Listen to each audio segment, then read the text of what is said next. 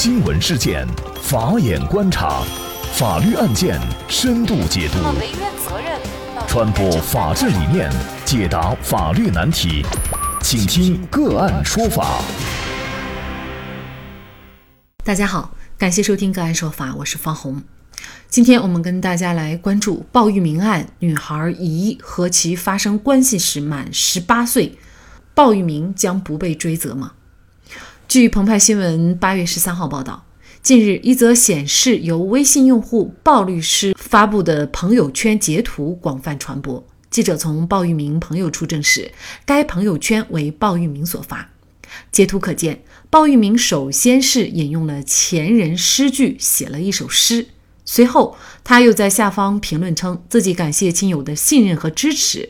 说他面对万夫所指，一忍再忍，不是因为懦弱。更不是因为理亏，而是不想热度过高干扰办案。他理解有关方面面对不法分子掀起的重大舆情，不得不考虑周全。鲍玉明还称，他将在结果公布以后召开中外记者会进行说明。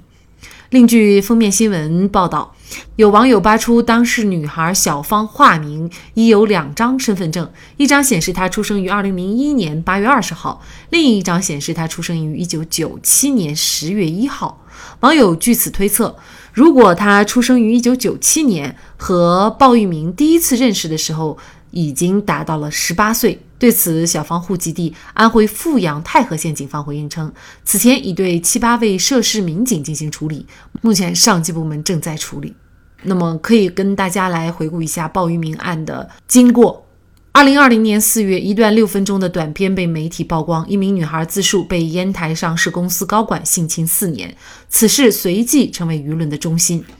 四月九号，被害女孩对《新京报》记者表示，从二零一六年起，她和养父鲍玉明一起生活，三年时间里遭过多次性侵。其自述，第一次被性侵时刚满十四周岁。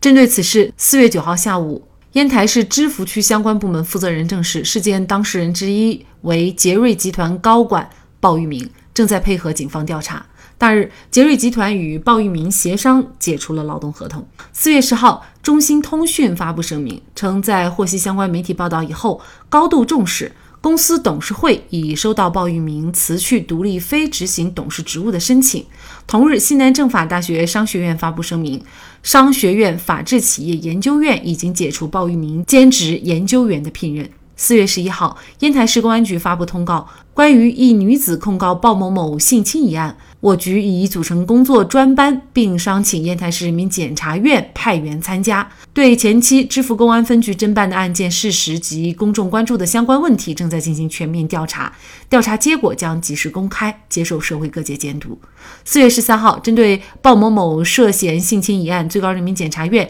公安部已派出联合督导组赴山东，对该案办理工作进行督导。六月十八号，司法部开展专职律师违规兼职清理，点名鲍玉明二零零六年取得美国国籍后隐瞒不报，仍然以专职律师身份执业，严重影响律师队伍的形象和声誉。六月十九号，鲍玉明辞任中兴通讯独立非执行董事、薪酬委员会等四项职务。在此过程当中，鲍玉明曾连续对媒体发声，称自己和少女并非养父女关系，而是情侣关系。为了等她，自己一直单身。而在五月一号，鲍玉明更是在微博发文实问被害女孩，斥责对方一直在撒谎，自己是被诬陷的。如果女孩和鲍玉明认识的时候就已经满了十八周岁，那么是否鲍玉明就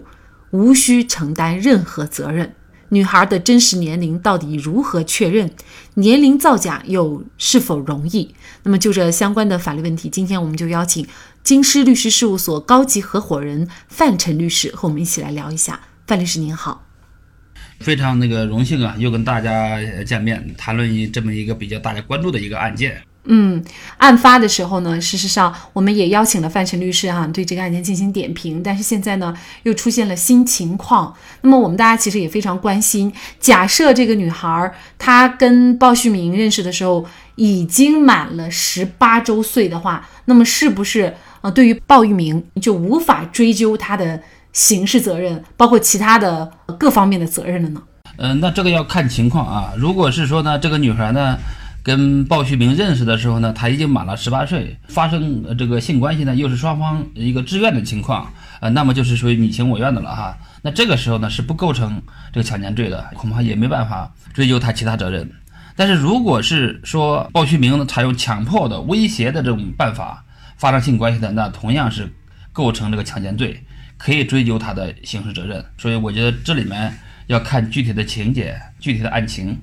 呃，还有一种情况呢，就是如果女孩就如之前报道的，她二零零一年出生和鲍玉明发生关系的时候呢，就是十五岁，这个时候追究鲍玉明的刑事责任，是不是就有法可依，也有据可查了呢？呃，其实他十五岁吧，那个我们刑法上啊，他界定的这个幼女是是以十四周岁为界。就是十四周岁及以下的，即使他幼女同意跟他发生性关系，也是按强奸罪然后来处理的。那么呢，如果是说呢，这个女孩已经满十五岁了，那就要看他们双方是不是一个情愿的一个过程。如果是不情愿的，是构成强奸罪的；如果情愿的话，恐怕就没有办法追究他的法律上的这么一个责任。到底这个女孩的年龄是多少？其实呢，也应该说决定着鲍玉明要不要承担责任，这是一个非常关键的一点哈。这个女孩到底的真实年龄是多少？怎么来确认？法律上又怎么来判断呢？呃，这个也确实也在媒体上看到了，说这个女孩呢，她有两张身份证啊，一个是早，一个是晚啊。确实，在现实里面呢，也存在的这种情况，就是年龄呃无法确认。呃，如果出现这个情况呢？应该会有如下的一些方法去查知他的真实年龄，一个是查户籍资料，户籍资料当中如果原始的有有有摘明的很清楚，那就以户籍资料为准；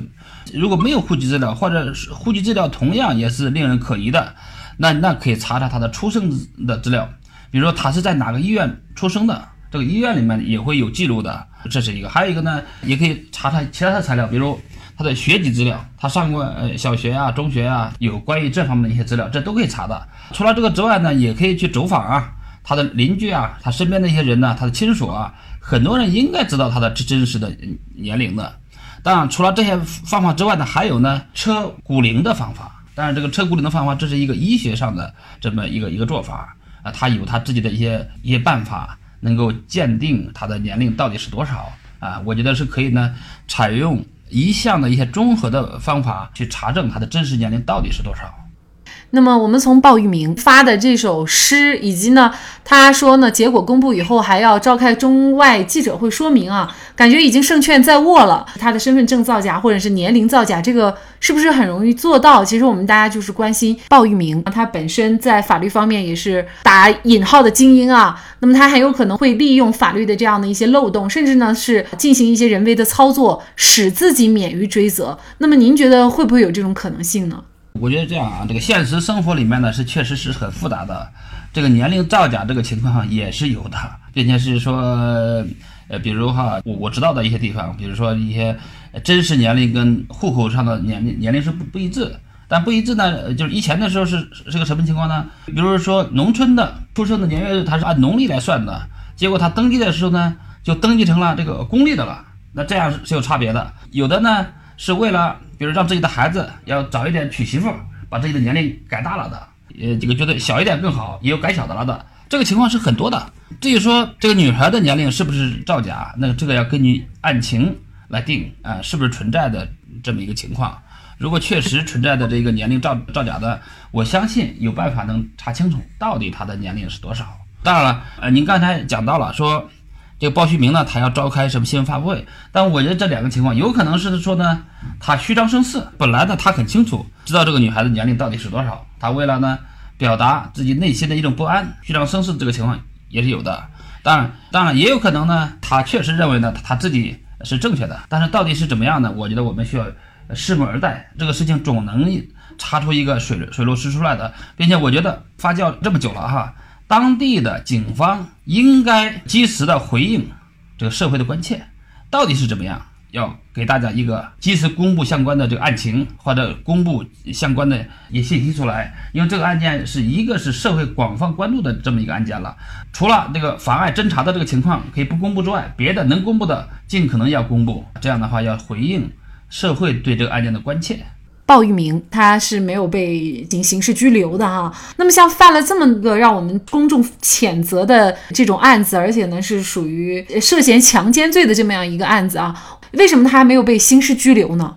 我觉得是这样哈，呃，有可能呢存在以下几个情况，一个呢是存在的证据不足的情况，就是说他可能会涉嫌这个这个强奸罪，但是呢现在警方调查的证据还不是那么太充足。所以没有对他采取这个刑事强制措施啊，这是一个。还有一个呢，也有可能经过调查呢，可能是说啊，他是不是清白的呀？呃，这种情况我觉得现在也不能排除吧。啊，也有可能。再一个呢，也有可能是存在的人为干预的这么一个情况。但到底是哪一种情况，我觉得还需要等待警方或者侦查机关呃要公布这个案情的一些进展情况，让社会广泛关注的一个案件，确实要查清楚啊，要回应这个社会的关切。啊，如果是说的，呃，鲍旭明确实存在的这个女孩子，如果是不满十四岁的时候就跟他发生关系了，那他一定要受到严惩，呃，也是给社会一个警钟或者一个法治教育。尽管这个案件从曝光到现在已经是有三四个月的时间了，但是我还清楚的记得女孩拍摄的和鲍玉明发生关系后的床单和纸团的房间。以及鲍玉明向他歇斯底里大喊大叫的录音，还有各种语言洗脑的短信，以及其提供的电脑当中色情的视频。如果想推翻这一系列确凿的证据，如果想证明女孩和鲍玉明认识的时候已经年满十八周岁，那么这样的证据会是什么呢？我们要知道，证据造假的后果，涉嫌的是伪造证据罪。无论谁参与其中，都会涉嫌这一罪名。相信在众目睽睽之下，司法会给女孩一个公道。好，在这里再一次感谢京师律师事务所高级合伙人范晨律师。那么，大家如果想获得我们节目的图文资料，欢迎您关注“个案说法”的微信公众号，在历史消息当中就可以找到这期节目的全部图文资料。那么大家在生活工作当中遇到一些法律问题呢，也欢迎大家向我们进行咨询。您可以添加幺五九七四八二七四六七这部手机号码的微信号，就可以找到我们。他们都非常的资深、专业和负责任。感谢您的收听，我们下期节目再见。